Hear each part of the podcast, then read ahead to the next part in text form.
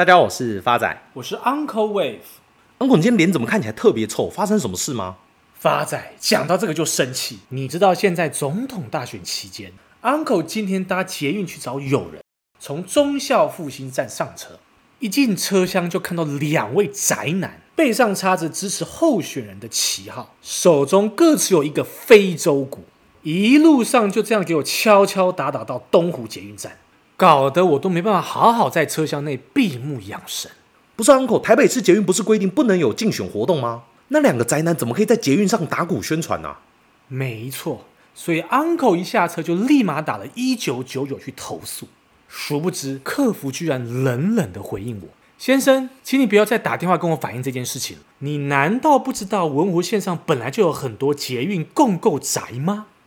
不是 Uncle，不得不说这个客服人员还蛮有创意的。打鼓的宅男简称共构宅，我给他十分，代表他闽南语的造诣还不错。不过话说回来，讲到这个总统大选，投资人第一件想到的事情就是到底有没有所谓的选举行情。台股从第三季的高点到十月底，已经跌了超过一千点。以统计资料来看，历届的总统大选选前的股市表现，如果扣除系统性风险，其实表现是不差的。我们统计从一九九六年到二零二零年的总统大选。其中选前三个月到选前一个月，台股上涨的几率分别高达五十七个 percent 到七十一个 percent。大盘表现上，仅选前一个月呈现平盘，选前两个月以及选前三个月都是呈现上涨的情况。期间当然也曾经出现整体系统性风险的干扰，包括像两千年发生的科技泡沫、二零一一年发生的欧债危机，以及二零一六年发生的中国股灾。但如果扣除系统性风险发生的年份，台股在选前一二三个月都是呈现全数上涨的，平均涨幅分别可达到三点六个 percent、六点九个 percent 以及八点六个 percent。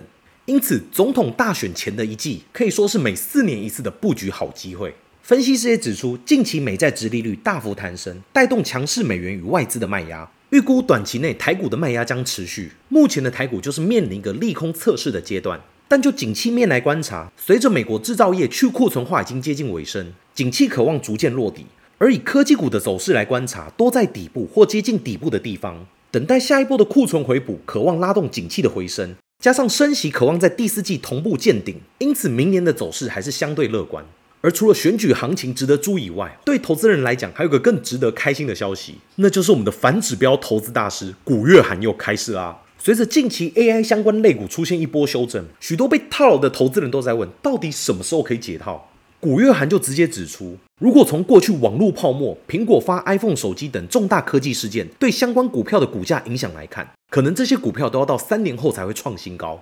古月涵分析，每当有新产业或科技技术出来的时候，相关公司的股价先会往上冲。投资人如果太兴奋，买在偏高的位置，一般都要等到三年后，股价才有机会回到他买的价位。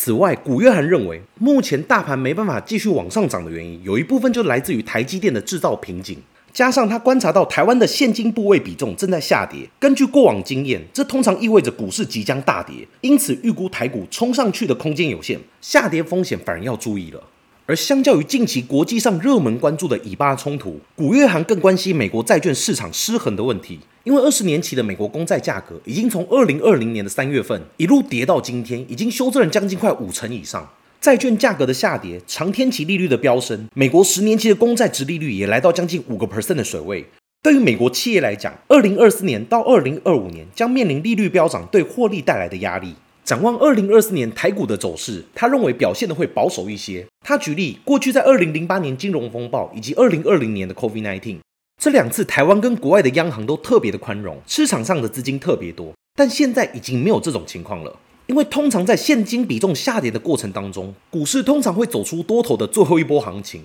但现在显然不是。另外，他也特别点出，美债殖利率倒挂十八到二十四个月以后，就会有一个经济不景气的情况。当倒挂的情况回归正常时，经济就会开始衰退。主要就是因为银行把利率锁定，不愿意做长期投资，经济就会慢下来。同时，央行会把短天期的利率调降，长天期的利率提高。当这件事情一旦发生，代表经济衰退的风险明年会比较大，股票市场也会因此受到影响。与此同时，公司债的再融资压力会比较大，因为它的发债成本会变得更高。大家可以想一下。当美国政府公债利率到五个 percent 了，你公司债的利率不在五个 percent 以上，请问谁要去买？也因此，届时一定会压缩企业的获利，降低资本产出或提高商品的售价。总结来说，古月涵对于台股未来的走势，重点就是上涨有限，但下跌要留意。所以听到古月涵的这一番言论，许多网友也非常开心，因为只要是投资人就知道他是台股最强的反指标。所以 Uncle 古大师的这番言论对投资人来讲可以说是幸福来得太突然，再加上明年送分的选举行情，那有什么产业跟标的是我们值得去留意的吗？发仔，这答案当然是有的。今天 Uncle 就要跟各位亲爱的听众朋友分享一档台股标的，便是华孚科技股份有限公司，台股代号六二三五，成立于一九五四年一月，前身为华孚工业股份有限公司，原为台湾首家塑胶射出成型厂，后转型为以生产 notebook 外壳为主之镁合金厂，近年来跨足车用安全带扣环、方向盘等车用电子零件产品市场。营业项目跟产品结构分别是：镁合金成型零组件约占九十七个 percent，塑胶射出品约占三个 percent。Uncle 看好的因素有三：第一个，财务面，美孚九月营收首度站上五亿元大关，创历史新高的纪录，前三季营收高达四十二点二六亿元，年增四十三点六个 percent，已超越去年二零二二年全年的营收。第二个，Uncle 看好的因素是基本面。华孚营收持续创高，主要因为是车用产品出货畅旺，推升营运向上。该公司正积极抢攻新能源车市场商机，约有超过八成营收均来自车用市场。此外，华孚旗下大陆子公司华众精密科技新厂日前已正式开工动土，预计二零二四年第三季完工投产，总投资金额估计超过人民币六亿元。